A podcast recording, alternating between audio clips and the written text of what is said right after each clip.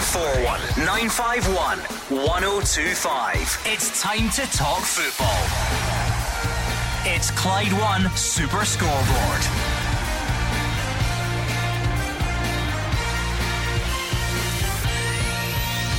Good evening and welcome to Clyde One Super Scoreboard on the eve of the second round of games in the new year. Ange Postecoglou hits out at remarkable decisions against Celtic and says Connor Goldson made one of only two saves in Monday's game. Michael Beale says he's met with potential Rangers signings but doesn't want any more loans. And Motherwell are targeting attacking options as Louis Moult's loan comes to an end. I'm Gordon Duncan. Joining me tonight you have Cammy Bell and Hugh Keevins. VAR has altered Ange Postecoglou's personality. It's ruined his matchday experience and it's made him think that Scottish referees, assistant referees, fourth officials, and VAR operators really don't know what they're doing. And for the avoidance of doubt on a purely personal level, I said on Monday's programme I thought Connor Goldson had given away a penalty, and I still think it was a penalty. See, I see right through you, Cammy Bell. You agreed to this Friday shift thinking, there's no way they're still going to be talking about a handball on a Monday game on a Friday. How wrong you are. Yeah, Ange does a press conference and brings it back up. So, yeah, I thought it was over when done and dealt with. I was quite surprised at um, Ange's comments um, about the incident, especially we're so far on in the week and we're building up to another uh, set of fixtures. But yeah, he obviously felt he needed to, to speak up about it. Um, and again, for me, listen, it's it's a really really tough decision. I, I I can see why it would be a penalty and why it wouldn't be. So I don't think it's that blatant a, a, a call that's been made out wrong from the referees and the VAR officials. You'll probably be annoyed already at something, whatever side of the fence you're on. So come on down, 01419511025. Of course, Hugh Keevins, it might take a while to get there. I don't know if we ever will uh, tonight. Actually, got some really good games uh, to look forward to this weekend as well. In the immediate aftermath of an old firm game, and four days after is still the immediate aftermath for uh, a city that gets so excited about this fixture. Uh, I'm not surprised. Ange Postecoglou had to be asked a question about it because reporters are under instruction to ask him about it. So he has responded to questions that he was asked. Uh, VAR has created all manner of debate, all manner of arguments since its implementation. We still haven't got it right. I don't think that supporters go to the game knowing what's going on anymore. And I think that the interpretation of the handball rule is beyond human understanding. Oh one four one nine five one one zero oh two five. Of course, by the time tomorrow's games come around, we might have a new incident to pour over for five days, Cammy, and then this latest one will be uh, wiped out. But there's a, there is a lot to be won and lost on the pitch this weekend, um, top, middle, and bottom of that league. Yes, it's a massive weekend. Again, obviously touching on the top of the league, um, Rangers and Celtic both pushing each other. Um, Rangers need to cling on to Celtic as much as they can. Celtic have got a, a home tie that I would, I would, imagine they would get through comfortably against Kilmarnock, um, and maybe a little bit more difficult tie away for Dundee United um, for Rangers on, on Sunday. So yeah, but there's some big games in there. Some big games, obviously, for your team, Gordon. Um, that's a massive game on mm. Sunday. I think both teams need to win that, to be honest. Um, and then you've got Aberdeen, who are Jim Goodwin's under a little bit of pressure up there as well. So there's some big, big fixtures. Absolutely. Uh, I'm going to go along on Sunday if I can bear the tension. 01419511025. Are you taking Hop along with you? Oh, as if he'll go. You must be joking. He'll be sitting in his recliner watching it on TV. Yeah. not a chance he'll go along. Uh, but anyway, 01419511025. Come on down. Let us know what's on your mind. Ange Postecoglou. It's a great soundbite. You have to say that. Whichever way you, you sit on it, it's passionate words from Ange Postecoglou. We're about to hear it. Uh, so, what do you think? What we're going back a bit. We're rewinding. What do you think of that incident? What do you think of what he had to say today? Um, Michael Beale had he had his own thoughts on it as well, by the way. But he also spoke about transfers. Rangers fans, maybe one that you've got some thoughts on. Uh, doesn't want any more loans. Has met with potential uh, signing targets. What do you read into that? Pick up the phone and let us know. But it is the press conference answer that's got everyone going this afternoon. So let's hear it from Ange Postecoglou. He remains adamant that Celtic should have had a penalty. He believes there would have been more uproar if Rangers had been denied the same penalty and thinks they've been on the wrong end of more than one this season.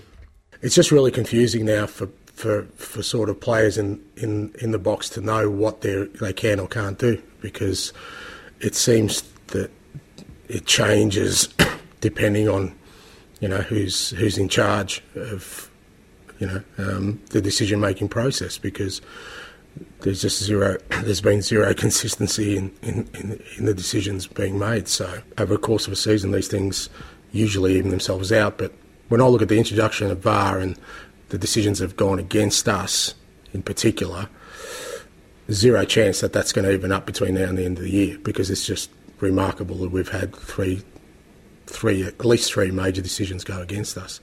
And again, we can we can just say, well, you know what, it's it comes down to interpretation or whatever people want to want to say. But I guarantee you that if that game finished two all, and it was Rangers that were denied that decision, the talk this would be this week would be about how that was a title defining decision.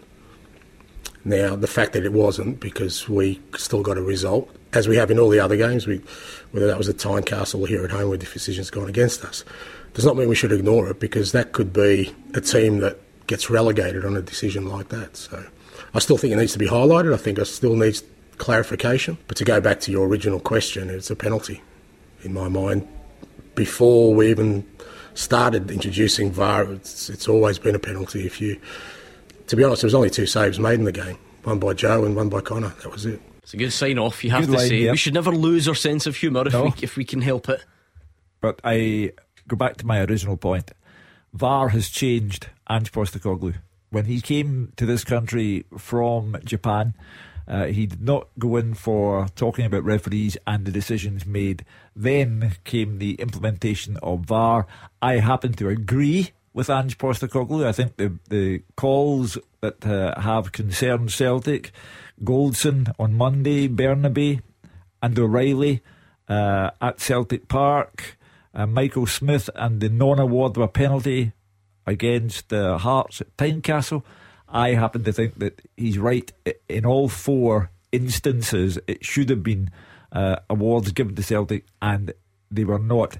Where I would make a call on what Ange has had to say, I think he needs to be bigger than to say, oh, if it happened at the other end, you know, that's for fans. He's the manager of the club. But his general point about the decisions that have gone against Celtic, I think he's spot on. Let's bring in John in Edinburgh, get his take on things. John, what do you make of it all? Well, um, thanks for letting me come on, guys. It's a great show. I listen to it most nights when I can, and there's loads of stuff out there for debate. Um, I, I, played a lot of football down through my life, and um, you know, I'd never actually seen this happening before, where or it was explained to us that this is a rule that you can put your hands up to protect yourself uh, from the ball, and um, and it's not a penalty. I mean, I've not seen it, and obviously, you guys have been doing football for years as well, and if you can give me an example where it's happened in the last, say, five or ten years, it would be great. I could then turn around and say, all right, aye, that, that is a rule. However, um, that's not the case, you know. Um, the other thing was, I, I looked at it again this evening, um, and it wasn't a shot. It wasn't even something that anybody needed to protect themselves from.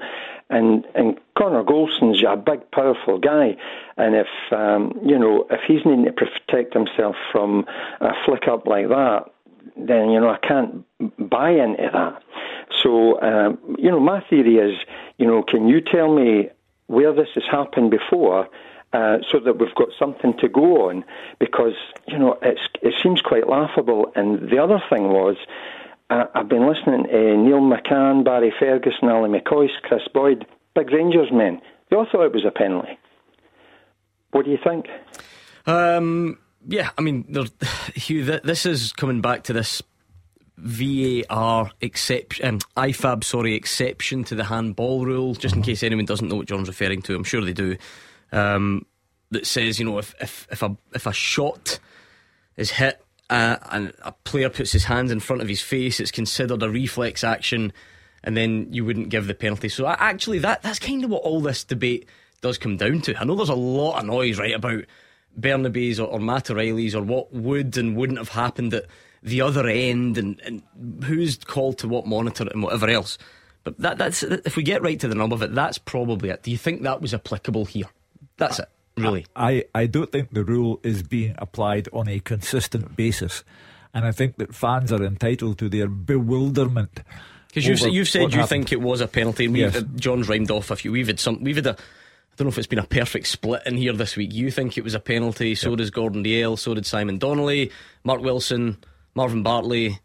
Uh, they don't think it was. You know, it's, it's been split in here. You've said you do think. So where? So what bit of that rule that John's referring to do you not think is well, applicable? First of all, John said it wasn't a shot. Of course, it was a shot. he's inside Rangers' penalty box, and he, he's fired off a shot. Now, whether it would have gone anywhere near Allan McGregor or gone over the bar is mm. neither here nor there. It was a shot, and I thought that Connor Goldson, quite simply, impeded the progress of the ball. Now, I fully understand. You know, John has rhymed off a, a variety of uh, Rangers former players who are in the punditry business, uh, and they all say it's a penalty. That's fine. You know, it's a matter of personal interpretation. You can get bogged down in that stuff, can't you? Because like Mark Wilson was on here last night. He's a former Celtic player, and he yeah, thinks it, it yeah. was the right decision. So yeah. you end I, up going round in I circles can, there a little bit. You're right, and I can only give you my interpretation, which I gave you on Monday afternoon at the moment mm-hmm. of the incident. It is a shot. For me, it is a penalty. Um, like I said, Cammy, you, you, almost have to look at it in that context. It's a great debate for us to, to sort of remember other incidents, um, talk about what would have happened in the other box. But as John says, you, the only thing you can really do is look at ones that were exactly the same. And we're sort of struggling. I think the, the one that I've seen do the rounds quite a bit today, which is, is a good example, would be this season, Aberdeen the ball gets flicked towards Connor Barron very quickly. He puts his hands in front of his face, yep. but the penalty does get given on that occasion. So that's when this issue of consistency comes back. And that there, that's your comparison. Bernabei's interesting, but the hand wasn't in front of his face. Yep. Matt O'Riley, interesting, but the hand wasn't in front of his face. For, for your direct comparison here, Connor Barron is probably the closest. So Celtic fans understandably are going, well, what What's the difference here? And that is it. The inconsistency is a problem, and that's why everyone's getting frustrated. I mean, if there was uh, incidents that the same um, outcome was getting given every time, then I think fans would soon be able to accept this. Um, and and for mm-hmm. me, it's it, listen. I think it's a really difficult decision to be honest because of because of that rule or because of the rule, I think it is a natural reaction that you do put your hands up. Like Connor Barron one, I think he's only two yards away. When you actually watch that one back, he's two yards away. His natural reaction is just to put his hands up in front of his he face. He got penalised. Yes, he got penalised for that. And and again, I think it is a natural reaction, but I can see why a penalty would be given in that instance. Yeah. But also, I can see why the referee's not. But it would be an interesting if the referee had went over to, mm. to the VAR and, and, and re-watched mm. it back or what he thinks about mm. that incident. of Course, no, we, he's going to stick with we're, we're, repeat, we're repeating ourselves, but he, he, he, can't really unless Willie Collum in the totally, VAR and no. thinks it's, it's But an, again, if, if, if he, uh, he's going to stick with his, his, obviously his colleagues in this one, but if he sat mm. back and watched that at home, it would be interesting to see yeah, what John I mean, Beaton's take John was. was looking for a, an incident. I think that Connor Barron one would be the best, which would certainly leave you to, to ask where the consistency is. Maybe this is the difficulty when you don't get that, when you don't get the explanation, you don't get the clarity. Because so far, then, unless there are others out there which I'm, I'm up for looking at, so far we've got two then. A grand total of two, where one's given and one's not. So for all we know, yep. we don't know inside the corridors of Hampden which one of them is considered correct. For, yep. for, for all we know, the, the referee from the Livingston game is now being told, ah, see what John Beaton did at the weekend, that's what you should have done. It's yep. you who made the mistake back then, or flip that in its head. Um, John Beaton's now been told, look at that Livingston game, that's how you, you should have handled this. So while we've got two, with one, one going as a penalty and one not, without that explanation, how do we, we know what was we, right and what's we, not? We have now turned analysis of penalty kick decisions into an Olympic level verbal gymnastics. We are reading from rule books and we are doing this, that, and the other. You can't, I think But you have see- to though, Hugh. You have to. But see what you've just said is, is a split that you've had in the in the studio this week of, of pundits thinking Mm-hmm. it is and pundits thinking it is. That tells me how close a decision this is. It's not a major mis- mistake. I, don't the think. thing about that, Hugh, because Ange Postecoglou used that as well about the, the gym, verbal gymnastics or mental gymnastics. But gone are the days where you can just say that's a handball because, or that's a red card or whatever because I just think it is, you know, and that's my instinct. Yeah, if you're I- not I- comparing yeah. it to, you have to look at it in, the, in, a, in an appropriate framework. But at the same time, if you're telling me the rule book is sacrosanct and that the, the, the rule as it applies to the Connor Goldson Mm-hmm. scenario is correct, No, I'm not. I'm not. I'm not. I've not once said that well, the, the rule, because Had we've be mentioned the Conor Connor Barron thing. well, there we have it then. We have the same rule Yep. Yep. interpreted, Interpreted differently, differently. by by two men, and therefore we, the whole thing lacks clarity and consistency. Mm, thank you to John in Edinburgh. Other names are available, but this John is in Knightswood. Take it away, John, number two. Hi, I just want to say Ange is absolutely bang on to come out and say what he says. Says because if it did just if that was roles reversal, there would have been an uproar. I said I would have actually gone further, but obviously God being the Celtic manager he can't. But I actually feel as if certain referees shouldn't referee games where the, the one of the teams is a team they support. Well, this is an old chestnut, you know, but referees should be made to say which team they support. I am fundamentally against it because it's none of your business, and you are implying that that referee will behave uh, in a dishonest manner, and uh, you can't prove that. I, I go much different from that. I'm just a, I'm all about the logistics here. Imagine a referee recruitment program where you tell people if you were a Celtic or a Rangers fan, Yeah. you'll never referee Celtic or Rangers. I wonder what the uptake would be like. You've just you've just kissed goodbye to every cup final ever. Who's going to want to referee in those And, circumstances? and then fans will tell you they want former pros to be referees. Now, presumably, if they played for Celtic or Rangers, then they can't do Celtic or Rangers games. And where does it all end? Uh, we have to concede that people think the game in Scotland is bent. And I look at, for example, Celtic's quadruple treble.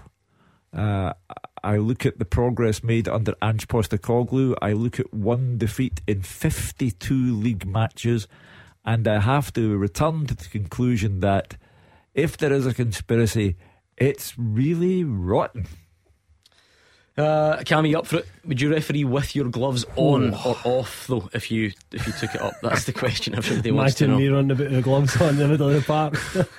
Brilliant. Um, uh, I mean, John, you say you want Ange Postecoglou to to sort of go go further. Do, do, do you think this is starting to is it starting to wear him down, John? Because Hugh spoke about it earlier on. It was only it might even only been a week ago or a bit more where he said things along the lines of. I mean, even if they make the wrong decision, I can handle that. It's about the time that's taken. It just takes too long, and he's never really got involved in, in moaning about decisions. What you, is this just an accumulation? What's changed for him? Do you think? I think so because I mean I agree with you. I mean, no often I do agree with you, but the the number of occasions where uh, things the VAR the VAR decisions have went against Celtic, I say I think that's just built up an inch. And as for the see referees, I don't mean I'm not saying that this is conspiracy. I just think that we it take away any any point to conspiracy where we say, oh, he's only getting that decision because he supports that team. But the, we Yeah, to be fair, I, I, I actually get that, Hugh, and I've seen it referenced that in other countries they do it. We are the you, you call it, you know, it's a separate life form, that Yeah. fixture. I just wonder in, in practice how, how it works. I get the logic, obviously, because other countries do do it. But here we are, we're, you're forgiven for thinking we're only divided two ways. I mean, Uh-huh. listen, if you're, if you're a Kilmarnock fan, a St Mirren fan, you get, oh, but who, you know, what team do you really favour, sort of thing. So, very down difficult. through, the, down through the decades. For example, Andrew Dallas, uh, his dad Hugh Dallas, was hated, hated by the Celtic supporters, uh, but was a confirmed Motherwell fan, and, and I knew Hugh Dallas very well. He was an out and out Yeah, Motherwell fan. But this is the whole point. This is why this discussion's pointless because everyone is now shouting at the radio saying you're talking rubbish. So what's the point? What's the uh, point? Well, well, because I've lived in Glasgow all of my life, and I know how it works. And I know they're all shouting rubbish. I always give you the same thing, and I'll say it very, very quickly in case Cammy hasn't heard it, because it's a good line. I was born into the green half of Glasgow, but I'm not green enough for the green half of Glasgow. I was born into the green half of Glasgow, and therefore I am not trusted by the blue half of Glasgow. This is why I've been here for 38 years, and why I will probably expire in this studio. I hope not, by the way, for what it's worth. I don't know if I can have that on my, my CV. But anyway, thank you to John and Knightswood on that utterly cheery note. 01419511025. Uh, keep it coming. This is what we live for, I think. You are the voice of Scottish football. Call 0141 951 1025. Clyde One Super Scoreboard. Hugh Keevins and Cammy Bell are here. It's 01419511025. We are on Twitter at Clyde SSB and lots and lots and lots of calls uh, coming in about the handball, alleged handball, call it what you will, uh, from Monday's game at Ibrox. Ange Postecoglou spoke passionately about it today. It's brought it back into the fore. And on one hand, you'd need to thank him, Hugh, because these phone lines are absolutely red hot. uh, we are on Twitter uh, as well. At some point, I'm sure we will move on to you know transfer window fixtures this weekend. So line up your thoughts if the handball is no longer doing it for you. If you're in the minority and you're a bit fed up of it now, uh, we will get round to you, I'm sure. So get your thoughts lined up. Uh, and we'll speak to you as soon as we can. Uh, Ian is a Celtic fan on the line. What's your take on it all, Ian? Ah, Happy New Year, Gordon. Happy New Year, Cammy. Happy New Year, Uncle Shu. Hi. Or Grander Shu. Well, it's definitely grandad now, I would say. Yeah, well, it could, it could be my grander, so it could be. No, I mean. Anyway, what are you Anyway, thinking? Uh, a big, a big, just quick, a big shout out to Marky Watson and uh, Bobby and Trisha and Barton upon Humber. Happy New Year, guys. This is a GBX, Ian. Cheers, mate. Anyway, listen, guys. Couple of points here. Um, anybody that can celebrate a penalty kick with the actions of Fashion Sakala is ridiculous. It wasn't even a penalty kick. Now, why did uh, Carl Starfelt go to ground? He didn't need to go to ground, but clearly he didn't touch him. He stood on him and he went down and celebrating. Now, I seen it when I watched the game. It's John Beaton pointed right at the spot. Never a penalty kick. The handball decision on Connor Goldson. Cammy, I think you said it wasn't a penalty. Nah, he sort of sat in the fence. day. I think he sat in the fence a bit. Stone Waller all day long, Cammy. Stone Let me Waller? finish. Stone Waller, Cammy. But look at the penalty kick incident that get denied that hurt Connor Goldson just on the elbow. A similar penalty kick incident, it went against Matt O'Riley against Real Madrid and it get denied. So, see the beautiful game in Scotland, or the beautiful, beautiful game of football. It's slipping by the day with these decisions by these referees. It needs to get sorted. And I'll tell you now, I keep my hat off to Ange Postecoglou coming out with what he said today. Probably looking at a three game ban for what he said. Nah, he's not. I don't think so, Hugh. I don't think be, that line no was, ban was whatsoever. There there will be no talk of a ban. Ian sees the game through uh, the eyes of a Celtic fan, and that's perfectly okay. Rangers fans are entitled to see the game through their Rangers supporting eyes as well.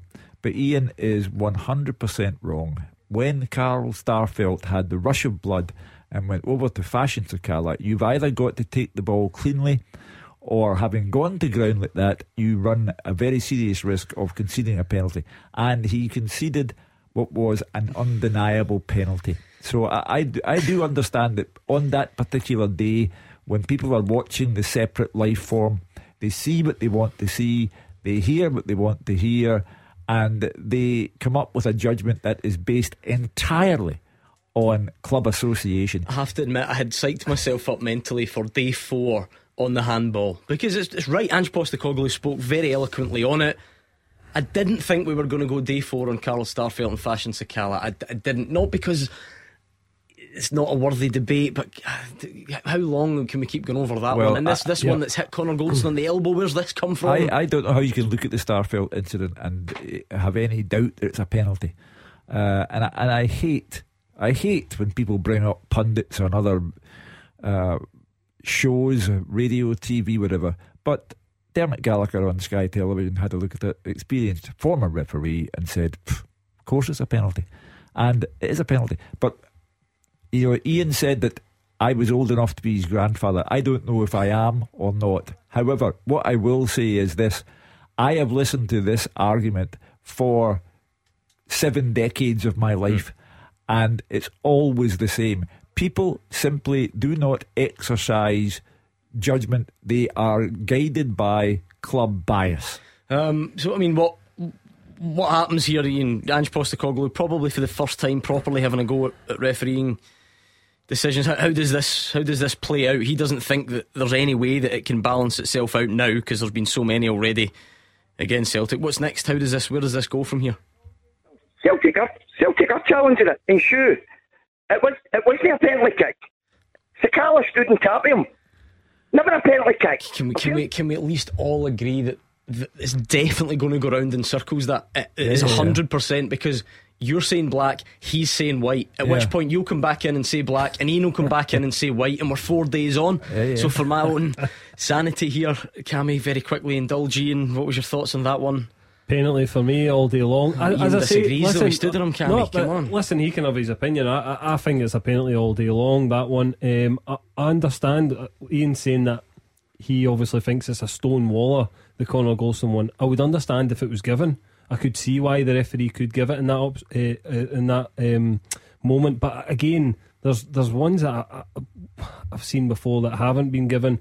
I think that it's just because it's so unclear at the moment and that's you, why people think, are frustrated. So, do you think it's the it's the existence of that bit, this rule, this yes. bit that everyone's been arguing over about the reaction or in front of your face? That's the bit that takes it down to at least debatable, right? Yes. You, so we're not saying that you, you know, you're on whatever, but that's the bit that reduces it from howler, sack the SFA, leave the league, down to Hundred percent. So debatable. when you read that, when you read the rule, it, it, you, you then understand why it, it's not been given.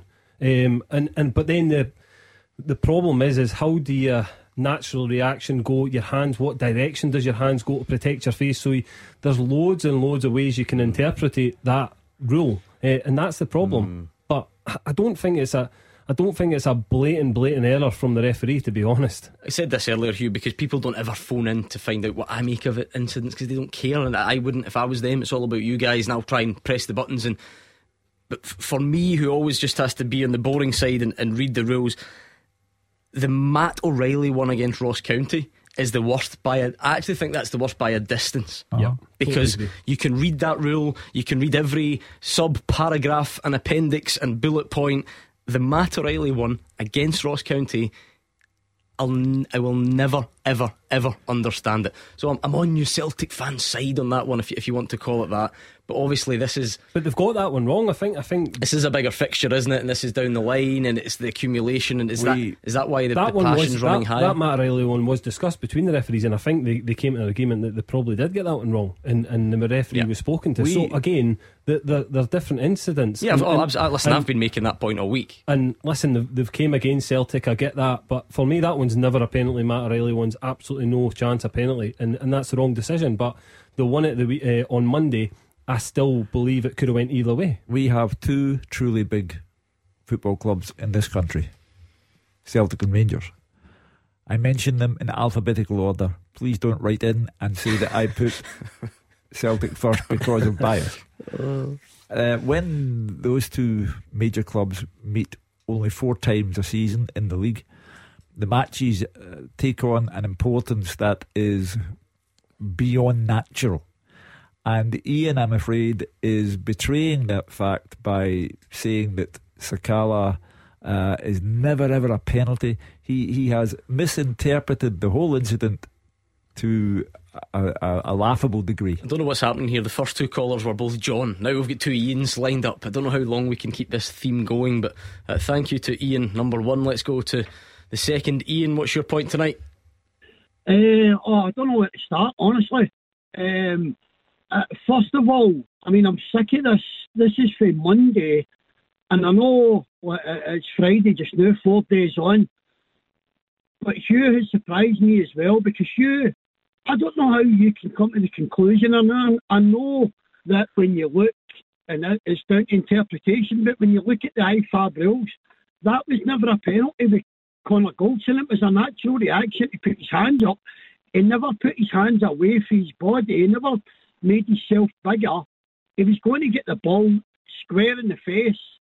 And I don't understand how you can think that that's a penalty under those rules when it's it's there in black and white. It's explained why it's not a penalty. And I, and I, I don't know, Hugh, you, you've just kind of blown me out the water with it. I don't know. And Ange Postecoglou, I've always liked him. I'm a Rangers supporter. I, I've never had anybody, any Rangers fan, saying anything bad about the guy. But I think the paranoia that runs through the Celtic fans' veins uh, is starting to run through his now because people were on before the game saying they don't want any nonsense. Celtic fans, i.e., they don't want any nonsense with VAR and they hope everything's above board. And even before a ball was kicked, they were coming away with this nonsense. And it doesn't matter what happens, every single Rangers and Celtic game, they come away with the, the referees are practically cheating them out of stuff. I just, I don't know where to start with them. I don't know. They're, they're completely paranoid. I mean, I get the, the Matt O'Riley one that was never a penalty, but that happens to everybody. If you look through every league in the world, things like that happen. There's no consistency anywhere, but there's no mad cheating going on and, and some conspiracy and try to get Celtic to lose the league. It's a complete nonsense. Right, when, Ian, uh, Ian's got through a lot there, Hugh. The first part, he's, he's, specifically asking you again to sort of refer to the rule and tell us which bit you think does and doesn't fit. I think that's Ian's ultimate question. I remain true to what I said. I think that Connor Goldson is not protecting his face, he's just simply impeding the progress of the ball. Um, so when you say, because Gordon Dalziel had said something similar, so he, when when you say he's not protecting his face, do you not believe his hands are in front of his face? Or, you know what I mean, elaborate on that, because Gordon, I think, said he felt like he'd sort of pushed the ball upwards or something along those lines. When you when you say you don't believe, you don't think he's his hands are in front of his face or, or whatever. What, what, do you, what do you mean? He, he simply lifts his hands in a, a, a, human reflex action. He lifts his hands. Mm-hmm. But that's the bit that they're saying, apparently, according to this rule, means, you know, not a penalty. Well, isn't it the reflex word? By the way, I, I do you know what would be easier if you didn't have that, Cammy? You're not meant to just take a ball to the again, I don't know but, how that. Um... No, no. Listen, there's plenty of players do take a ball to the face, and uh, obviously we're trying to get away from that now, d- depending on the, the velocity of the of the shot. then it's, but, uh, if it's a reaction, okay, I don't know. So, it, yeah, but it's difficult because it is a is a natural reaction when a ball gets hit to you from five or six yards away. Your reaction is to put your hands up to block your face and not take the the ball straight in the face. So that's why that rule, I'm presuming, is in there. But as you say, if that rule's not in there, it's a penalty, obviously.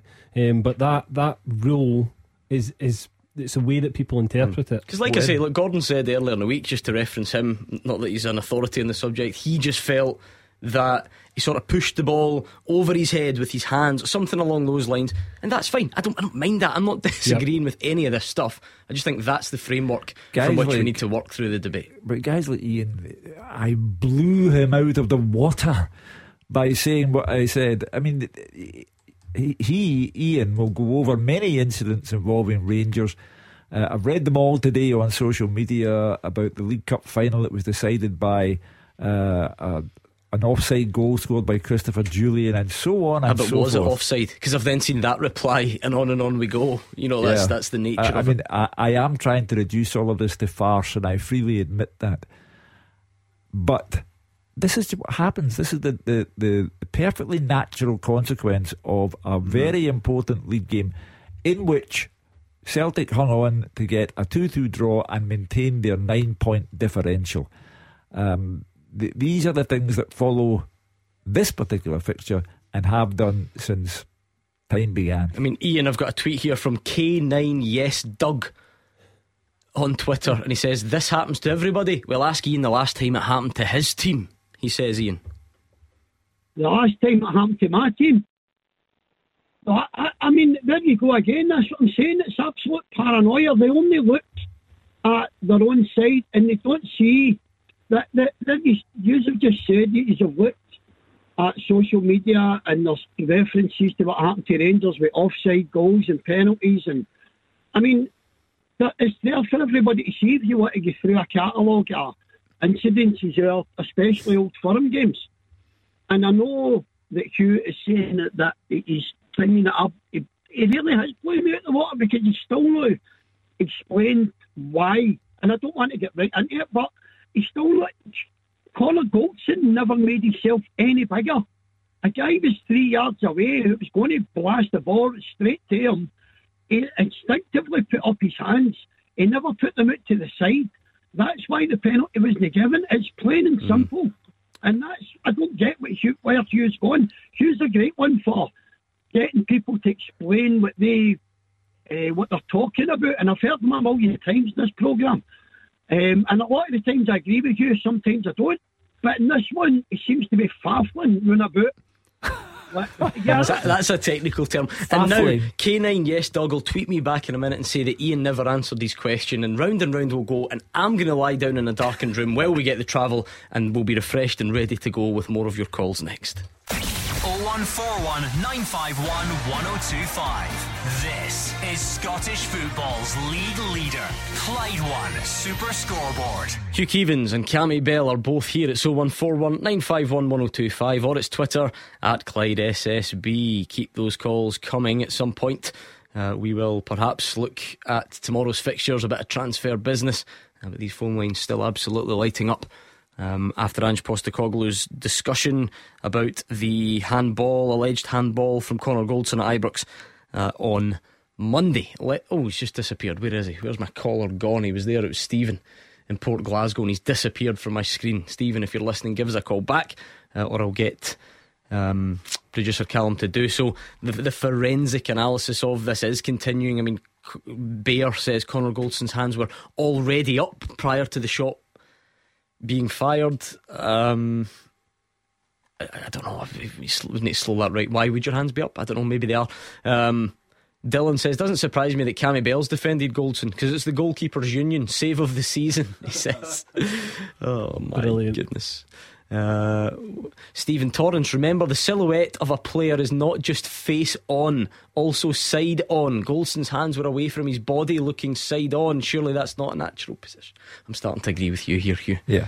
I'm starting, I don't know. It's, it's getting, uh, out, say, of hand. I, getting not, out of hand. See what I did there. Yeah, yeah. I'm not at all surprised by any of it. It is the natural consequence of a game of that importance. Um, and because of the nine point differential and so on and so forth.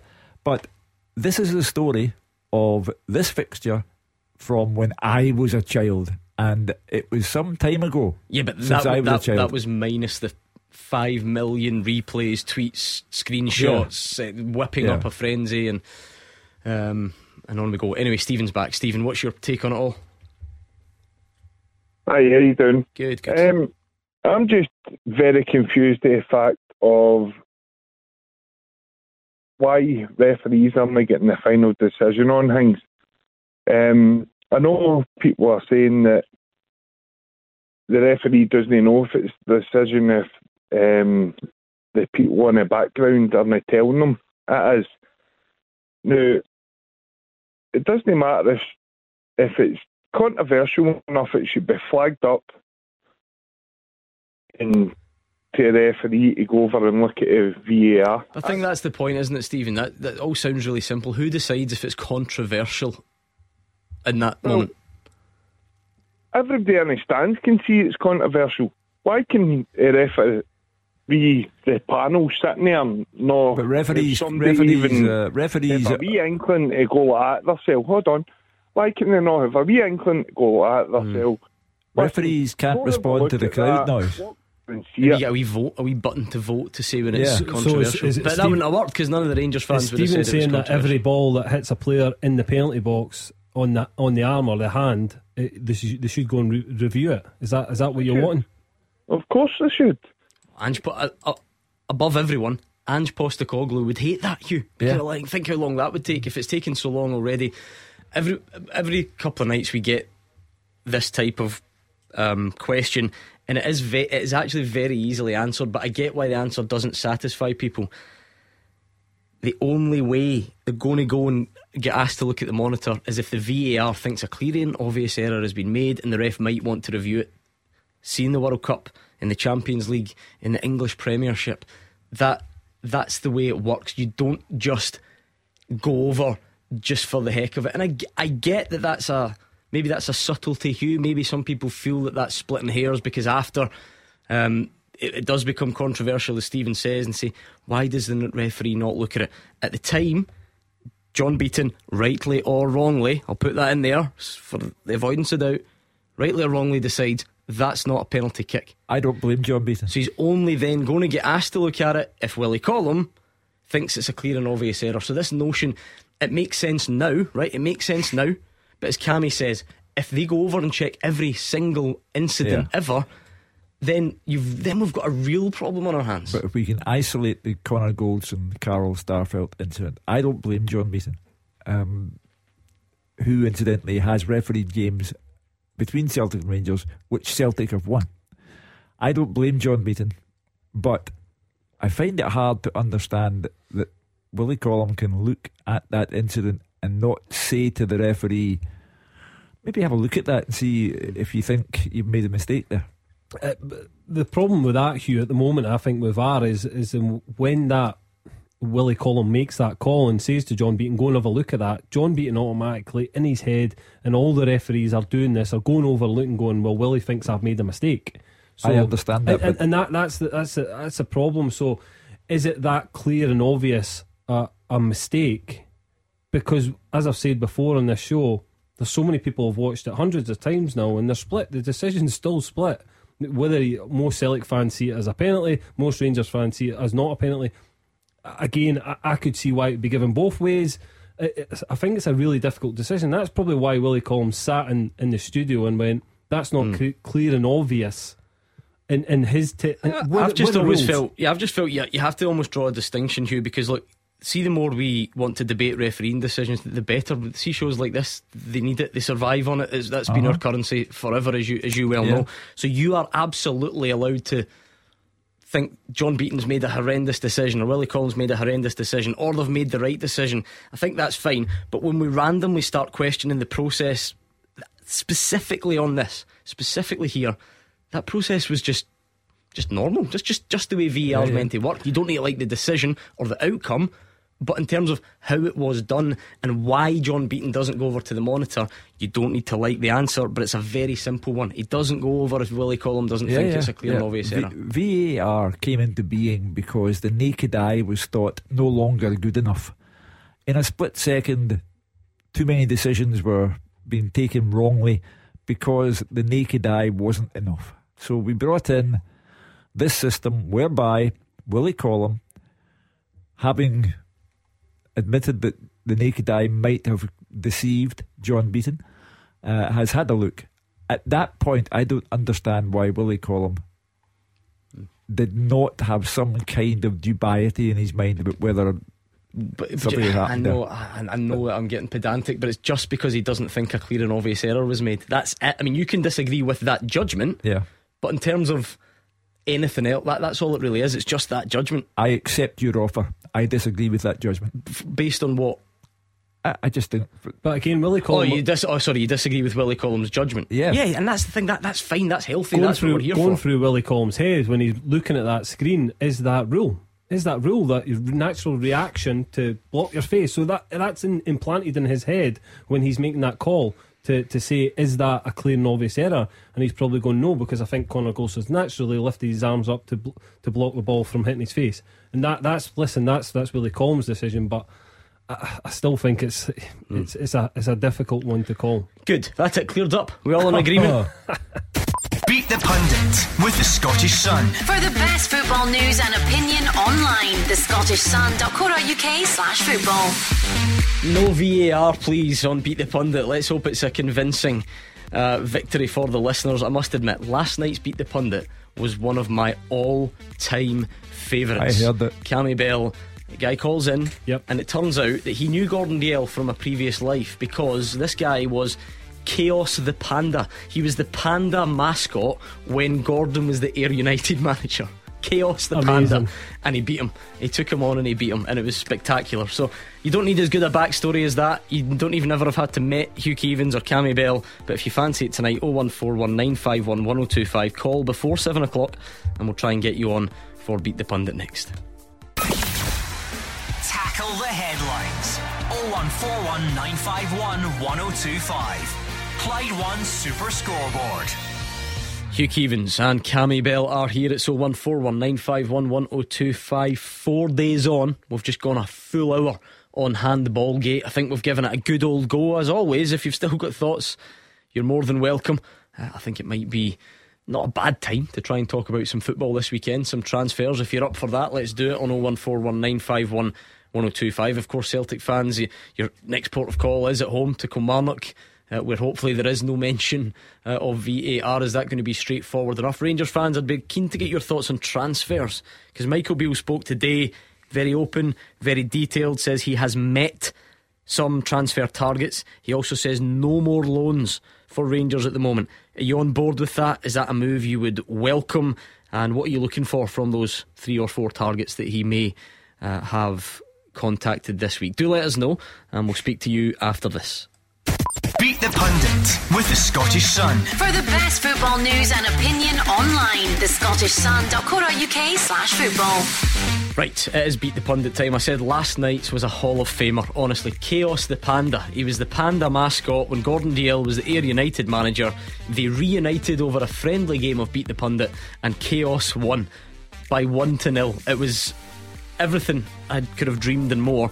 And during the break, when you thought this story couldn't get any weirder, Cammy Bell has admitted he too knows Chaos the Panda. I mean, what was Amazing. This guy must be the. Shared the plane with him actually going to a European game. Do they allow Queen that sort of thing? Do they put him in a separate. He wasn't dressed as a panda at that point. He's the most famous panda since those two they had at Edinburgh Zoo. Remember them? They were in the news every day, it felt like. There we are, chaos. Brilliant effort on last night. Let's see what Angus in Bridge of Weir can do. How's it going, Angus? How you doing, Tano? How you getting on? Good. You don't have a secret double life as a ma- furry mascot anywhere, do you? No, I do not, but unfortunately I've got the same name as Cammy. Same name change, uh, surname, so aye. There you go. Battle. I, I was going to say Battle of the Bells. I'm not. I'm not going there. It's just I can. It's, it's never going to work out. Um, Angus, it says here you've got company who's with you to help you. I just with one of the boys, um, because Richard Weir Jordan. I'm going to give it a go. Quite right. We'll get as easy a run at it as last night. Exactly, a 1 0 victory. Right, Angus and Jordan, we'll see how it goes. I wish you both uh, well. Heads, it will be Hugh Keevins. Tails, it will be uh, Cammy Bell. So let's see how we go. Angus is bold, by the way. He's given us his surname and his mate, so people are going to easily identify him if this goes wrong. Um, I've just already had a had a, an Instagram coming through on my phone, Neon Beat the Pundit. Oh no, what am I Already? doing? Brilliant. how What am I fast is doing? that? How fast is that? Anyway, uh, we'll get you a few followers if we can, Angus. It's Tails, so it is Cammy Bell. So what we'll do is give you some Clyde 2, Cammy, so that he can't hear what's going on between Angus and Jordan. You know the drill, guys, I'm sure, but just to recap 30 seconds. Pass if you don't know the answer. That's the only advice I'd give you, okay? Right. Right, good stuff. Time right, then starting now. Who won Scottish Premiership Player of the Month today? Pass. Which Rangers manager gave Alan Hutton and Mikel Arteta their debuts? McLeish McLeish. Which English club did Beni Baningime join Hearts from? Derby. Who was a permanent Livy manager immediately before David Martindale? Uh, pass, pass. Who's the only side to finish bottom of the Scottish Premiership twice since the SPFL era began? Dundee. Who was named Scottish Premiership Manager of the Month for December today? Beale. Okay. Okay, let's bring back Cammy Bell. Cammy, can you hear us? Yes. Good, good, good. Same set of questions. Ready? Yep. Let's go. Who was named Scottish Premiership Player of the Month today? Kyogo. Which Rangers manager gave Alan Hutton and Mikel Arteta their debuts? McLeish. Which English club did Beni Baningime join Hearts from? Pass. Who was the permanent Livy manager immediately before David Martindale? Kenny Miller. Name the only side to finish bottom of the Scottish Premiership twice since the SPFL era began. Hearts. And who was named Scottish Premiership Manager of the Month for December today? Michael Beale. Okay, okay. Angus, Jordan, what's the verdict? Oh, I think Cammy's maybe just snuck it there. Mm, let's find out. First one, who was the player of the month today, is Kyogo. So he does go 1 0 up. Um, uh, you both knew, though, that the manager that gave Arteta and Hutton the debut was Alex McLeish, so it's 2 1 to Cammy. Beni Baningime Hugh, been injured for a while. We've not discussed him recently. Everton. Oh. Uh, the permanent Livingston manager immediately before David Martindale was Gary Holt. Yeah, so still 2 1 to Cammy. He named the only side to finish bottom of the Scottish Premiership twice since the SPFL era began. Uh, did you both, were they both guesses? Yeah. You were right, Cammy. Was it it? is Hearts. Ah, it was Bill. It was Hearts, Angus. So he's 3 1 up. Uh, you did know Michael Beale, well done to you. Um, you knew that for sure. So it was a 2 for Angus and Jordan and a 4 for Cammy Bell. Hard lines, gentlemen. Yeah, lads, all the best. Nice the to best, speak to you. Take care. Dear lads. All the best on Instagram. He's hung up. Let's see if he gets. I was going to ask for his his name, see if we could get him a bit of publicity, but he's. He's going to get stinking now, isn't he? He got beat.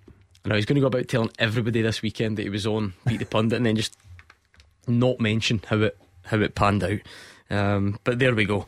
Uh, yeah, it is awards season, Hugh. Yep. I don't. I think you can see a fairly obvious case for both. Kyogo's been red hot, hasn't Yeah, he? This is December, of course. Even yes, he scored against Rangers, but that would be that would be January. But across December, I don't think there's any debate anymore about should he start matches or should the Giakoumakis get onto the park. Um, Kyogo has been on fire, uh, and barring a miracle, he'll start the game against Kilmarnock tomorrow. I can't think of any reason other than injury.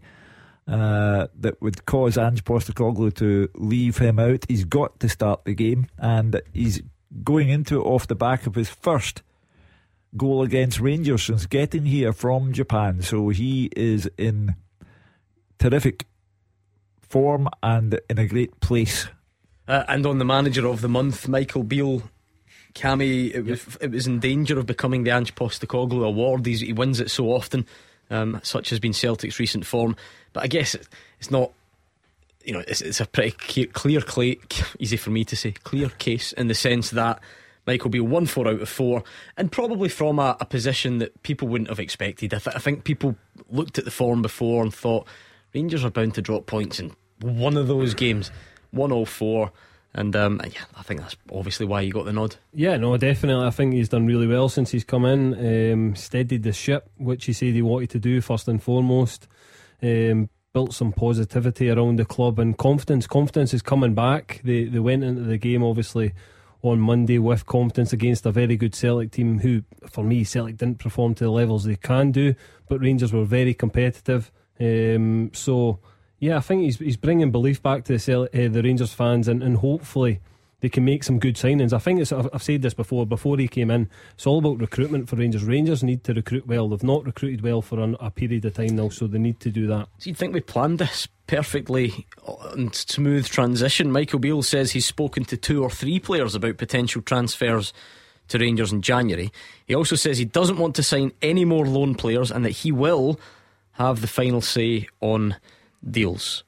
We've spoken to two or three players. Our phone's not stopped really. There's a lot of players interested in coming here. I've got to make sure they're the right one. I'm a little bit fussy. I want to sit in front of a player and I want to look in his eyes. It's all right doing something over Zoom. Uh, my schedule's been pretty packed out up until that game last Monday. This week's been spent meeting people face to face and getting a feel for them, telling them exactly what I want not the other way around in terms of what they're expecting, what I'm expecting from them, and, and the role that I want them to play coming in. Because when we're recruiting, I'm recruiting players for real specific roles.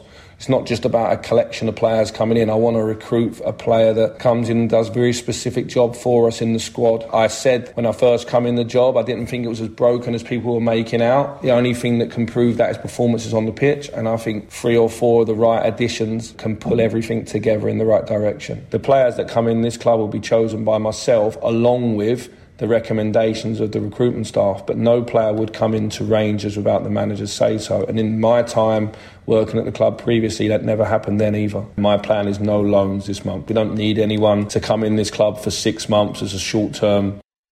Uh, what do you make of that, Hugh Keevins? There's always a lot of detail in there. And Yeah, I think the Rangers fans will be happy to hear him speak about his approach to business. He wants to see them face to face, not on a computer. And I think that's a terrific way to go about your business. I think also to say no more loans is absolutely the right thing for Rangers to do. Last season, at a critical stage of the season, they brought in Aaron Ramsey and Amad Diallo to a fanfare of trumpets, and neither was worth the bother.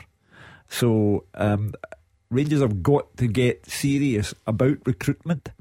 Ange Postecoglou is very serious about recruitment. Celtic have a terrific squad and they have added to it now with Alistair Johnston, with Kobayashi, with Iwata coming in. And there'll be more from Ange Postecoglou as well, I have no doubt, between now and the end of January. So Rangers have got to get serious about this. And when Michael Beale says no player will come into this club without the manager say so, I think that's a real show of strength on his part. Yeah, but look, it takes more than wor- words to cut through the cynicism in Scottish football, Cammy. There Yep. might still be people going, ah, ah but you know, I, don't- I, I don't know. I still think someone else is picking player. That's just the way we operate here. But it, it was a very clear statement. You can only take the guy's word at this point. And Rangers fans were looking for that because they've be, they used to call us all the time and say who's signing these players, who's picking these players, and Michael Beale's tried to clear it up. Yeah, totally, and I think he's done it at the right time. We've, we've approached the transfer window that he's he's in at the moment, so he's made it clear that he's the man, along with the recruitment staff, that will sign the players. He makes the decisions. He he says the yes or the no that they come into the club, and that's that's him taking a little bit of accountability. That he, he's the guy that that's signing these players. So if they work out, great, he takes that plaudits. But if they don't work out, he's also going to take the flak for. It- It's not just him. There's a whole recruitment process behind it. But it's, it's good to hear that, and I think it's what the Rangers fans do want to hear. They want to hear clarity of what's happening um, behind the scenes, um, the way that the club's structured and it's working.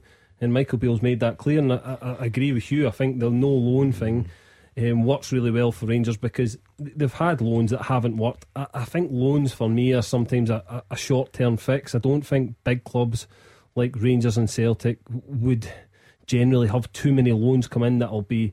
Uh, they're more for me. They fill gaps. I think they fill gaps for a short period of time. Rangers don't need that. They need long longevity in their players. They need to look for towards the future and to hit the ground running this season as well. But I think the the loan thing is is a positive thing for me. Now you just need to pick the right players. The easy Yeah. bit, apparently. Uh, David is a Rangers fan on the line. What do you make of that? What you just heard, David? You know, m- meeting a couple of players already, no loans. What do you read into that? Yeah, I think that's absolutely brilliant. I mean, listening to Michael Beale at the minute is just is he's, he's a breath of fresh air. That that guy, uh, he, he seems to say all the right things, but I think he means it. Uh, you know, he's he's it's great to hear that he's not interested in signing loan players. Uh, that he, he only wants permanent transfers. He's going to bring people in who actually want to play for the club, uh, which is going to be you know long term, which is going to be Yeah. Which is going to be brilliant. Do you think that's important, David? We, we always get general complaints about loan players, and it's easy to understand why they're not. They're not yours forever. You know, do, do they have the same sort of? Uh, not not so much the same commitment, but does does it mean as much when they're not going to be there next season and so on? Is that something that has concerned you in the past? Yeah, definitely. I think that, you know loan players. You wonder if they've got the same drive and determination as as permanent players. You know, permanent signing is always going to give you a little bit more. I think, even if even if it's subconsciously. I think it's just important to get people in who are going to be in for two, three seasons plus. The only thing I, I wonder if we do need to be a bit more flexible in that view because it does feel like it's a very black and white thing. Like, Uh-huh. We make everything black and white. In case you hadn't noticed in the last hour and seventeen minutes, um, because you're right. Last year, Diallo and Ramsey, but Ryan Kent when he came, Rangers fans liked that loan period Yeah. so much so that you know they then bought him. Um, other clubs, I mean, off the top of my head, Patrick Roberts' first loan spell at, spell at Celtic was very productive. Um, i- i- is it always is it always such a bad thing? If Ange Postecoglou continues in this vein and strengthens the Celtic side, then Michael Beale has no other option but to say, look, I have to address the Celtic question. That's the only thing that concerns the Rangers supporters. The only thing that concerns people in this city and in this country, those who have an affiliation to Celtic or Rangers, is that Celtic finish above Rangers or Rangers finish above Celtic. Michael Beale has got to address hmm. that situation and he has looked on from afar while the likes of Ramsey and the Yeah. Diallo were there. And he, in his own mind, and remember, I think he's been working on the Rangers job for a long time in his mind. And he's thought to himself, when I get in there, that will stop. Do you? You've been on loan three times, Cammy Bell. Yeah. Is it? Is it good to have a blanket ban on them or a, a blanket refusal to go there? No, listen, I, I think it's uh, depending on the club. As I said before, I think Rangers and Celtic are a little bit different. They're, they're big, big clubs, um, clubs that play in Europe, um, should be able to attract top, top players without just attracting them on loan. Loans can work. They, obviously, we've seen it in the past. You mentioned some Gordon that, that have been successful in the past. Um, a lot of the new sort of model that they're doing now is a loan with a view to buy, and there's and there's a clause in it at the end that there's a fee already agreed. Um, that can work because the player's then trying to prove that he's good enough to the manager that he wants to come to the club. But the ones sometimes that I just think are, are bridging gaps for Celtic and Rangers, I don't think the future is loans for them. They maybe bring one or two in to fill the squad, but I, I think Michael Beale's correct in doing what he's doing and, and trying to secure the future for the club and, and guys that he can work with for the next two or three seasons. Is it? Is this Ran- Rangers right now specific as well? Just thinking back to something Michael Beale said, where there are there are already loan players there. Yep. So James Sands, Malik Tillman. You've also got a number of players in the first team picture whose contract is up at the end of the season as well. So rather than Michael Beale saying he's he's he's possibly not saying that he's forever going to be against loans, but right now does he need a bit more security, a bit more certainty? Guys that will be here next Going season. forward, yeah, no, hundred percent. That that'll be a key factor in why he said it. I'm not, I don't think he'll be against loans. I think loans will come in in Michael Beale's tenure as manager. But I, I, I just think at this moment in time, Rangers, as you say, Gordon, need guys that are going to be there for the next two or three years. He likes to work with players on the training pitch and mould them into the, his style of player. Um, so he'll be looking to get these guys in. Um, and, and make them permanent signings that he can make them better players and also fit into the style of Rangers' is, is football. David, he says he's what did he say? He's met with two or three. Was it? Is that what he said? Two, Yeah. two or three players. David, if you can, if you can give me names who you think they are, that I mean, I'm asking a lot. That's like picking the lottery numbers. I'll settle for a, what position do you hope that they are? Uh, Well, I think striker to replace Morelos if Morelos goes in January. The trouble is, who's going to want him at the moment? I think this, this has been said on other on other nights.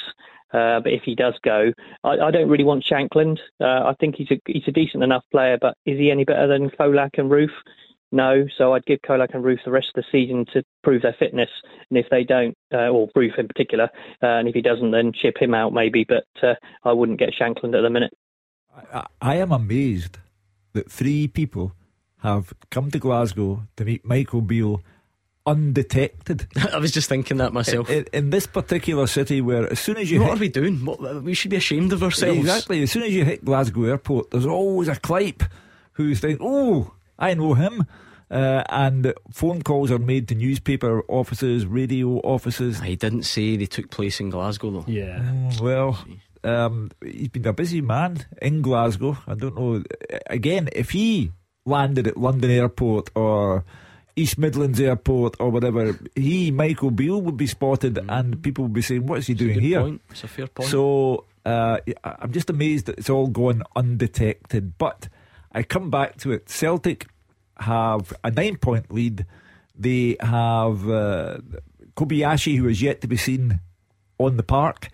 Uh, likewise, Iwata. well, he's been spotted at an airport, has he not? He's on his way. Yeah, by the yeah. looks of things. Uh, now, Celtic are nine points clear and gathering strength, and that's why Michael Beale knows this city now like the back of his hand, and he's thinking, if I am second to Celtic for much longer, people will start to grumble about me.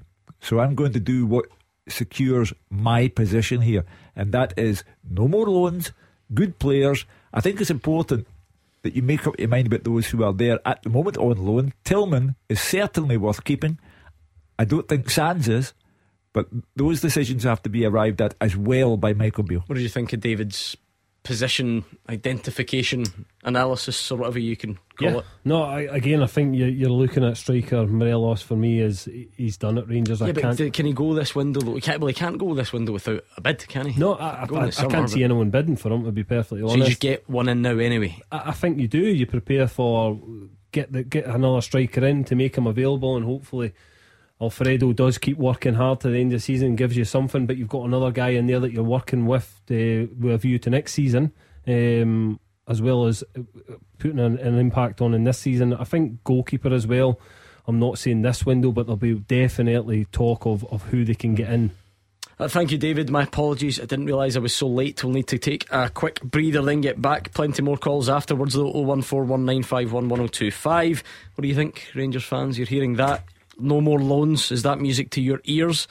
Uh, and what sort of players do you think Michael Beale has been uh, meeting up with? Here's maybe one for you Celtic fans on the game specifically tomorrow.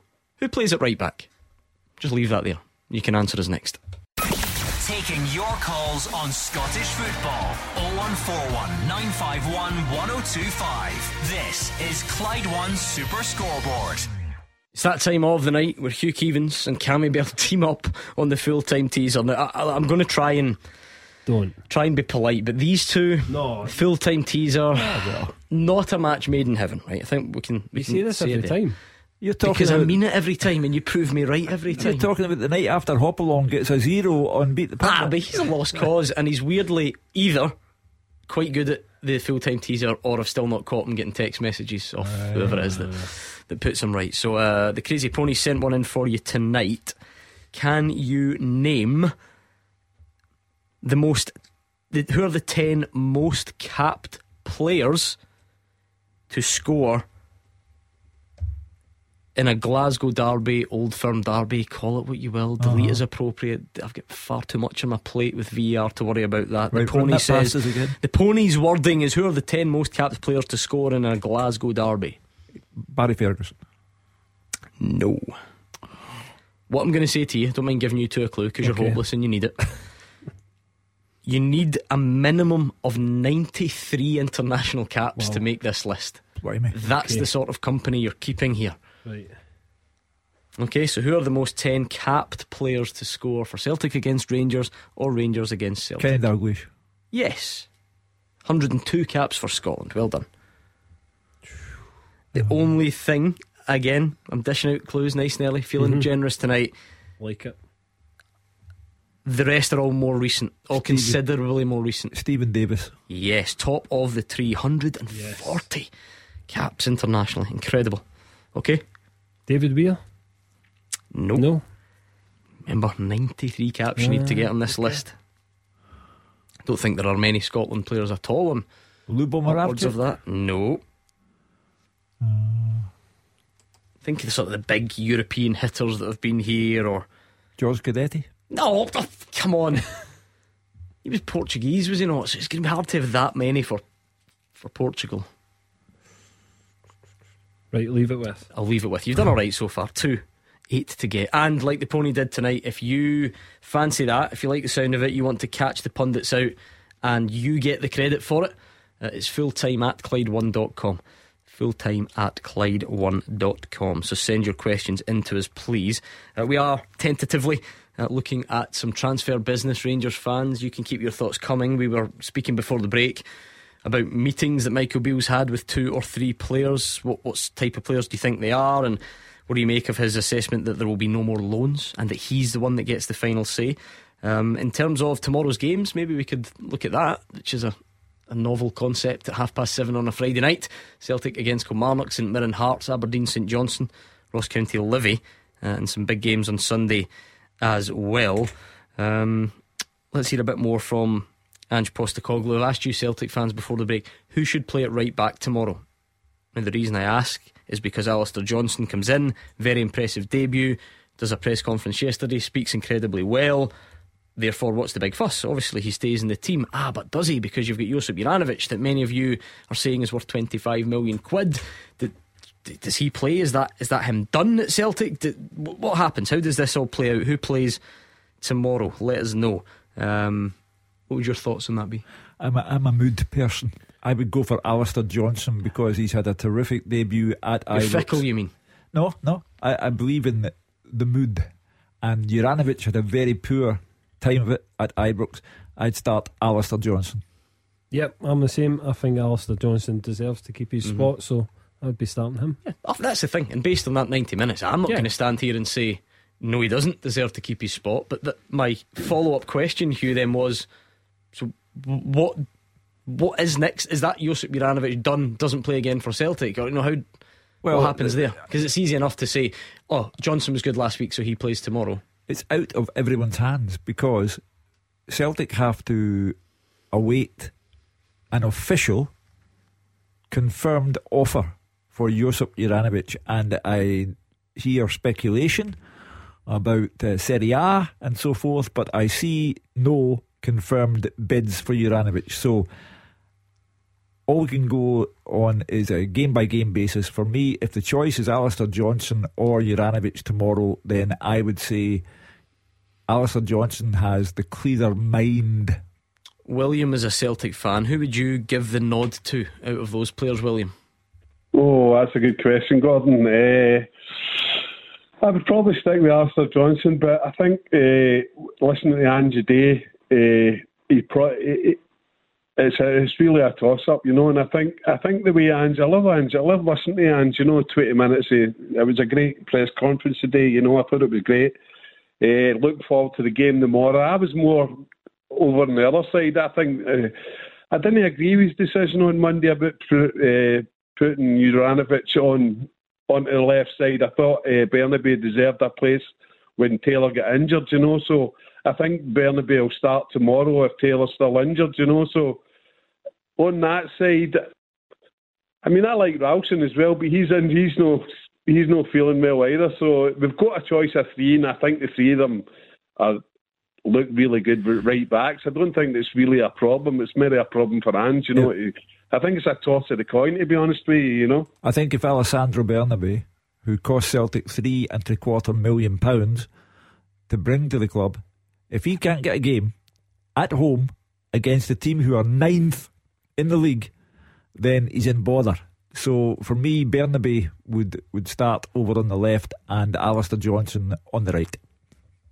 Yeah, totally agree. I think that's what that's what Ange will do. Um, as you says, if you can't get a game against a Kilmarnock side at home, and it's no disrespect to Kilmarnock, but Kilmarnock will probably have one eye on the on the semi final the weekend after. So yeah, I would expect Celtic to probably have an easy easy day of it tomorrow. Sorry, Derek McInnes, if you're listening, no offence, I'm sure. By former Kilmarnock goalkeeper Cammy Bell, no less, with friends like these. Um, the stuff about Juranovic, of course, he was he was ill, Hugh, or he was Uh-huh. recovering from illness or whatever, and I think understatement of the night coming, it clearly wasn't his best game um, against Rangers last week. So again, that's that to me just seems like part of the intrigue, though. You know, does if it if it's not tomorrow, Celtic then go into a, a League Cup semi final, as Cammy says. You know, does it does he does he still not get back in the team? You know, if the, if these bids don't come, everyone was always assuming that. I mean, it must be done. It must be. Why Yeah. would you sign Alistair Johnston? He's got a bit of a target on his back now, Josip Juranovic, because if the big bids don't come in, um, people who don't support Celtic will mock him and mock everyone who said, "Oh, you're 25 million pound player." So I think you have to let him sit there, see if bids come in, and then he can and his people can assess whether it's the, the, the kind of move that he wants to make. But give me clear minds. Give me Alistair Johnston on the right hand side and Alessandro Bernabei on the other side of the park. I'm not assuming that it's a foregone conclusion. However, Celtic would have to start at home against Kilmarnock, given that they protected their nine point mm-hmm. differential from the match against Rangers on Monday. They've got to start the overwhelming favourites against Kilmarnock tomorrow. As everyone knows, as long as I have the pleasure of being on this side of the desk, talk of one game at a time is banned. That's for football managers and players who are trying to be sensible in press conferences. It's not for us, Cammy Bell. Um, I think there's a safe assumption Kilmarnock will so called park the bus. That's just what, what- we get. Do you, if you're Derek McInnes, you obviously want something tomorrow. Of course you do. Are you also, are you also getting a bit of a trial run at what you could do against Celtic at, at Hampden in a one-off cup tie next week? Yeah, I, think that's what he will be looking. He'll be looking at uh, where he can try and listen. Celtic are a very, very good team, so where he can try and exploit them. how he manages to keep Celtic the door closed for 90 minutes as well is going to be really difficult. But listen, Kilmarnock's away record this season's been horrendous. They've, I think they've only draw, drew one game, um, so I don't think they do have much hope at uh, Celtic Park tomorrow. But it probably is a, an opportunity for Derek McInnes to to have a look in how he's going to set up for the following week because it's a it's a bigger match for Kilmarnock the following week. Celtic will just want to get the job done tomorrow, make sure they can try and get some more players fit for the semi final and uh, back from illness as well. Yeah, um, you know, Celtic. There's no point in getting that draw with Rangers at Ibrox and uh, all of the uh, cheering that went on when the Kyogo scored the equalising goal, and then shooting yourselves in the foot at home a few days later. So Celtic's job is to get a 12 point jump on Rangers tomorrow and then challenge Rangers to survive Tannadice on Sunday without doing any damage. Uh, it's as simple as that for Ange Postecoglou and his players. Uh, and if you do not take all three points at home tomorrow against Kilmarnock, then you have made a monumental error. Thank you very much to William, who was on the line there on 0141 951 1025. You can tweet us, of course, as well at Clyde SSB. So feel free to do that if you've got any thoughts on whether Alistair Johnston does continue in that right back slot tomorrow, whether there's a return for Josip Juranovic or anything else on Celtic v Kilmarnock. This is a good time and place to share it. What about this uh, teaser then? Uh, that we've been on at here now. Just a reminder how it works very quickly. You send the questions, the pundits invariably struggle with the answers. It's good fun for me, certainly. Um, and the address you need is fulltime at Clyde1.com. The pony wants to know if you can name the 10 most capped players to score in an old firm derby. You've got Kenny Dalglish and Steven Davis. So Terry Butcher? No, I said they were all much more recently than. I've got a few written down here. The mm-hmm. Gio? Yes, 106 caps for the Netherlands. Rudolph. Jonatan Johansson must have got a lot. 106 for. caps for Did Finland, yeah. Yep. Well done. Any more for any more? Larsson? Yeah, 106 caps for Sweden. Hartson? No. His luck's run out, Hugh. Any other big hitters you can think of? After the break. There's a couple of proper fan favourites from the from the Celtic team in particular in there. Um, okay, we'll get the answers next. Keep your calls coming. Number one for football in Glasgow and the West. 0141 951 1025. Clyde One Super Scoreboard. On the home straight then with Cammy Bell and Hugh Keevins. We've got championship football uh, tonight about to, to kick off in front of us, so we'll keep an eye. Uh, Raith Rovers, Dundee, um, when is that? Must be a quarter. No, must be, is it a quarter to eight kick off? Eight o'clock? Must be quarter to eight. Um, we'll keep an eye on that one. Big games tomorrow. Let me quickly check in on this teaser that you've got. And in fact, see, before we do that, let me quickly remind you of something because I got a sneak peek of this in the office, and it's every bit as entertaining slash disturbing as you would imagine, Hugh Keevins. Um, we sent Gordon Dalziel and Mark Wilson down to Factory Weights, right, which is Glasgow's premier home and commercial gym equipment supplier. Now, needless to say, Arnold Schwarzenegger, they ain't, right? No. But they've been sort of competing with each other in these weightlifting challenges. Horrific, honestly. Worth a watch. Um, so, what to do? Tune in next week to the show. All next week, we're going to give you the chance to win £250 to spend uh, at their Glasgow showroom. And you can also just go off your own back and check out their January sale. Um, at Factory Weights, 10% off fitness equipment. So take a look in that video next week uh, is not to be missed. Any more quickly on the teaser? Right, as you know on social media, I am Shinjuku Shug. You are. While in Shinjuku, should see Nakamura. Yes, well done. Struggling. Okay, what's that? 6 4 to get. You've got a couple more European Celtic. How many Celtic? How many players? Um, I think it's three and one actually. Right. Okay. Um, a couple more European Celtic players and one former Rangers player who's got 112 caps for a non European team. And he's made football headlines this week for a bit of drama concerning his son. Um, I'll leave that with you. Uh, let's go back to the phones. Jim is a Celtic fan from Nottingham. How's it going, Quad- Jim? Claudio Reyna. Ah, well so done. Good was, you. My clue was too easy. Well done. Uh, Jim's on the line. Take it away, Jim. Yeah, I'm not bad. Uh, how's everybody doing? Good, good, Um, good. I just, uh, I don't think Alistair Johnston should start tomorrow. I'm going to the game anyway. I drive up to Nottingham uh, tomorrow, but um, I don't think he should start. The reason I don't think he should start is because everybody knows that Ryan Ryan Kent's left leg is for standing on, and what did he show him to score his goal? He showed him inside onto his good right foot. So that was a that was a bad mistake, and it, it let Rangers back into the game. Was it a bad mistake, Jim, or do you sometimes need to just oh, accept that Ryan Kent takes a really quick touch and does it before you've got time to think? Right, aye. I, I mean, he's a good player, right? However, if if it's me marking Ryan Kent, right, and I'm 56, I'm trying to get him to go round the outside of me, doing in his left foot because I know that he's right foot, he's really good on it. Oh, I always think of Arjen Robben when people talk about this, Cammy, because you always knew what he was going to do, but nobody ever stopped him, and he made a career out of it. Yeah, listen, uh, I, I get what Jim's saying because it is frustrating. As a goalkeeper, you, you obviously you would do your homework and know what players' strongest foot is, and you'd want them to go down the line, make that extra pass. But sometimes it's very, very difficult. I think it was a bit harsh on Alistair Johnston. Um, it was the bit of skill from Ryan Kent that we look for more as Rangers fans, but it doesn't produce it enough for me. Um, I, I think it, Alistair Johnston done fairly well in that game for being his his, his first Old Firm derby. Um, handled it really well, looked very composed at times. So I, I I would I would say he deserves to keep his place in the team. Hugh, was, that, was that a bad enough mistake to not have Alistair Johnston keep his place? Again, you go back to the unique nature of this fixture. Jim is unhappy because he feels that Alistair Johnston didn't do enough to stop Ryan Kent. I could well understand that you might think he could have got closer to him.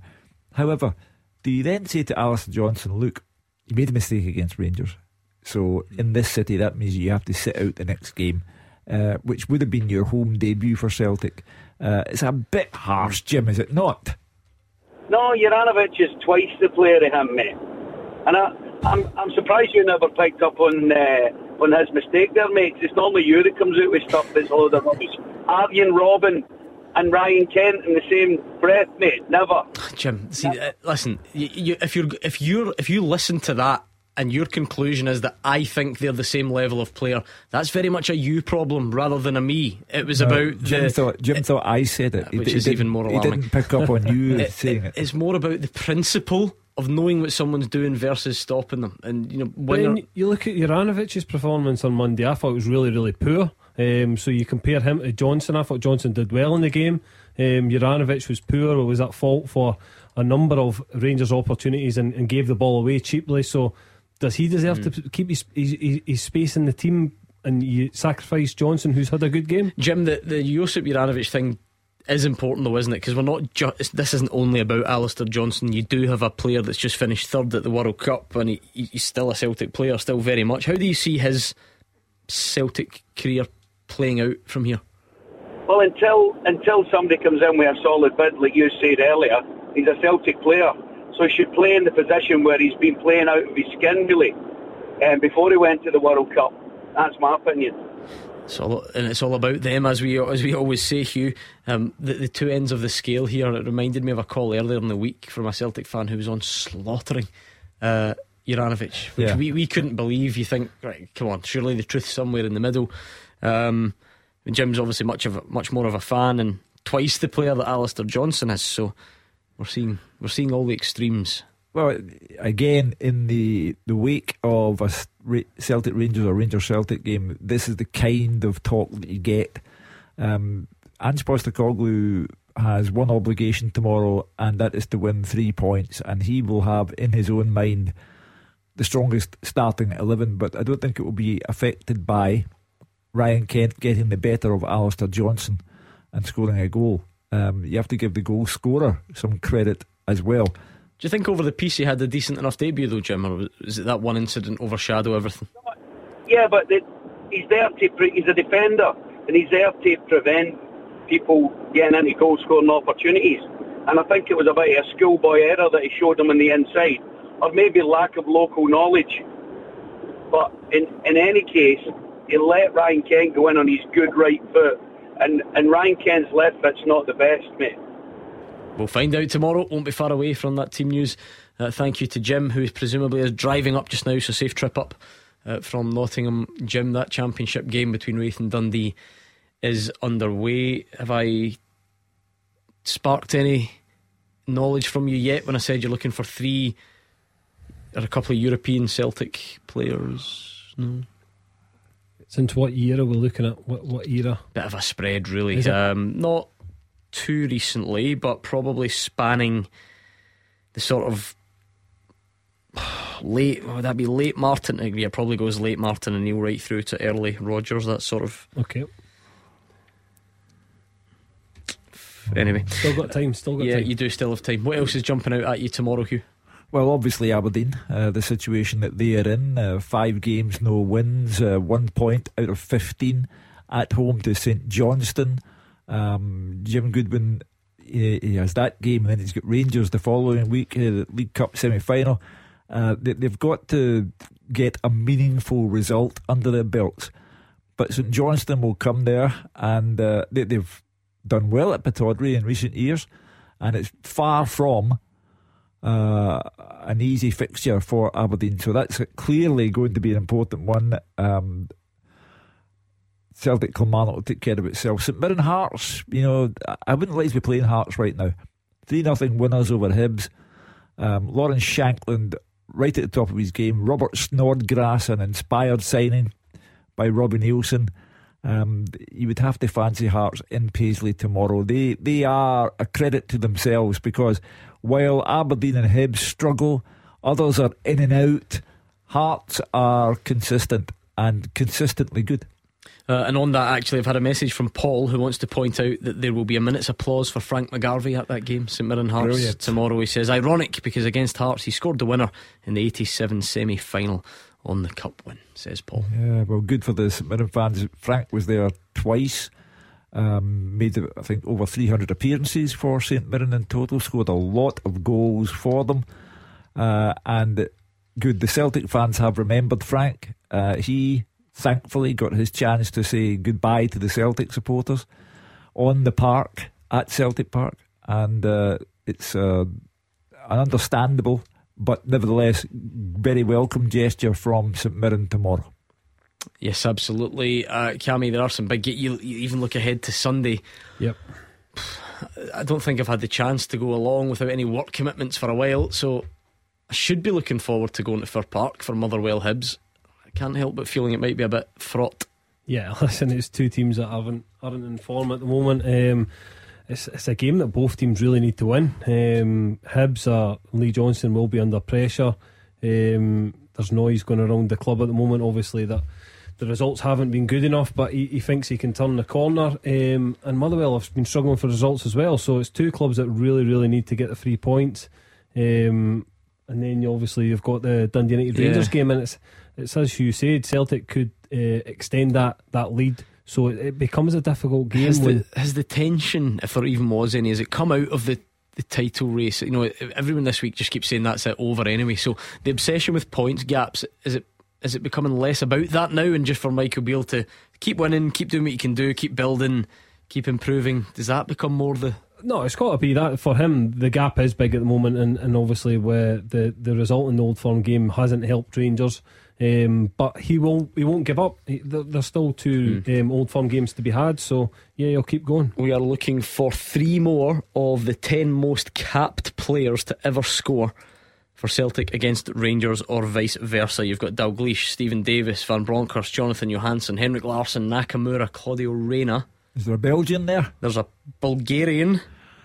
Who would be Stan Petrov? Yes. There is a Swede. Who would be Johan Mjalby? Nope. You've already got Um, Larsson. Right back, yep. Um,